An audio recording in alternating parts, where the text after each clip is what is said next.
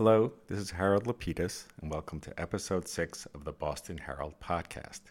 Today I'll be reviewing last night's Bob Dylan and his band concert at the Tsongas Center in Lowell, Massachusetts. Uh, the seat I bought was in the sixth row on the floor. Uh, I was on the right side of the stage, so it was fairly close. It's a 6,000 seat venue, I think, and uh, once the show started, uh, people mostly were sitting down, except when it was appropriate at the very beginning, at the very end. And I didn't hear a lot of people talking, so that was good. To the side of the stage before the show, uh, the lead singer of the Jay Geils Band and local legend Peter Wolf could be seen. Peter and Dylan hung out a bit in Greenwich Village back in the early days when Peter Wolf was a painter. It's not the first time I saw Peter Wolf at a Dylan show, and I tried to take a picture of him with my new phone, but it didn't come out very well. But if you go on the uh, web page for the show, you will be able to see what a terrible picture it was.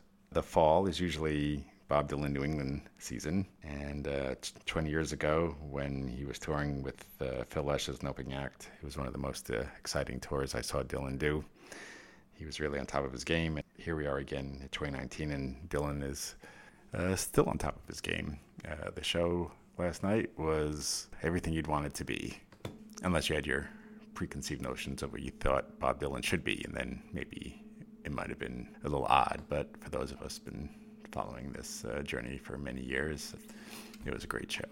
One of the uh, unfortunate things about uh, social media is that so much of what happens, especially when it comes to Bob Dylan, is shared on the internet almost immediately. So it's difficult to be surprised I knew about the so called static set list. I knew there were new band members. I knew there were new arrangements and new lyrics.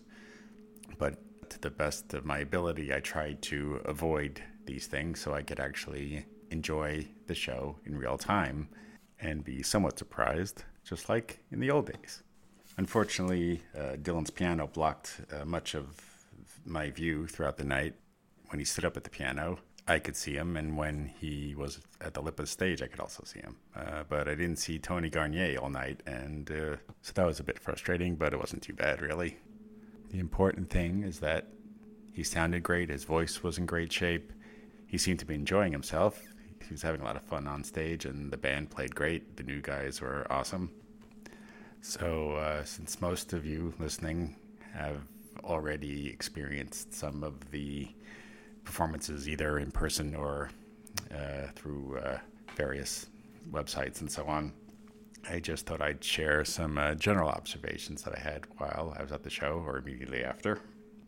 But first, a caveat I don't know what Bob Dylan's thinking ever, but certain things come to mind, and so that's what I'm sharing.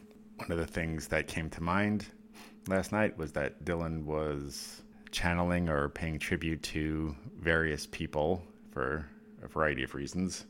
Some of the faster arrangements, which I'd heard on previous tours, originally remind me of mid 60s kind of surf rock.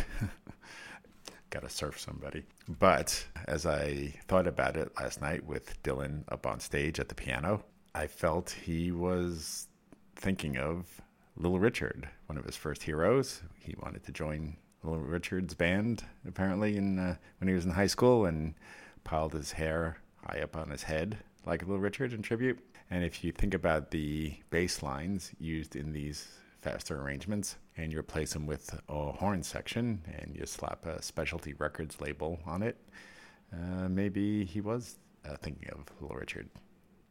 And on the slower numbers, Dylan's recent exploration of standards, mostly made famous by Frank Sinatra, became evident in the way he vocalized the ballads that he sang and walking around in a what looks like a white dinner jacket and walking back and forth between the piano and the microphone made me think he was channeling the uh, Rat Pack Choir. And near the end of the show, during one of the many showstoppers, Not Dark Yet, the way Dylan was positioning himself on stage and posing uh, reminded me of Tom Waits, someone that we know all know uh, Dylan admires, and vice versa. And I was wondering why Lenny Bruce from 1981, of all the songs in his catalog, uh, was a regular part of the set list. And then I thought about what's happening in politics now, the impeachment hearings and all that kind of thing going on. And Lenny Bruce was an icon of telling the truth and shining a light in their beds, as he says. And he sacrificed a lot, but he told the truth. And a lot of people didn't want to hear it. It was uncomfortable. But he did it, and he paid the price. But he is a hero in the eyes of many people, and apparently Bob Dylan is one of them. But what really impressed me the most last night was how all the new arrangements and the new lyrics all worked. It's not unusual for Dylan to change arrangements or lyrics, but sometimes they work better than others. Sometimes they just seem to be different for the sake of being different, and sometimes they really work. And last night, they really worked. It's been a while since I thought a Dylan show would make a great live album. Uh, last time may have been 20 years ago during that tour with Phil Lesh. But that thought occurred to me again. Unfortunately, the idea of a live album these days is kind of an anachronism. You can get these recordings pretty easily if you know where to look. Or in my case, you don't even have to look. It's, I've just been bombarded with them. But these are all new creations, almost unrecognizable, but not in a what the hell is he doing way, but in a new, young, feeling, energetic way. The sound at the Sangas Arena occasionally left something to be desired. I couldn't make out what Dylan was saying, but there were enough rewrites of songs, especially Lenny Bruce, that will require further study. And I'm looking forward to doing that. But alternating the energetic rockers with uh, emotional ballads last night in Lowell, uh, Bob Dylan had it all. And uh, something a uh, little strange happened. I've seen it happen before. While Dylan was at the piano doing the final song, It Takes a Lot to Laugh, It Takes a Train to Cry. Every once in a while, he would uh, turn his head at a certain angle and he looked like he did exactly like in 1965, 1966. Uh, may have been my imagination, but it was a kind of a cool thing to see and uh, kind of represented what was going on last night. Uh, Dylan still got it, still rocking, still changing things, and uh, can't wait to see the next show. So this is uh, the Boston Herald, Harold Lapidus, uh, saying goodbye, and maybe I'll see you at a show sometime.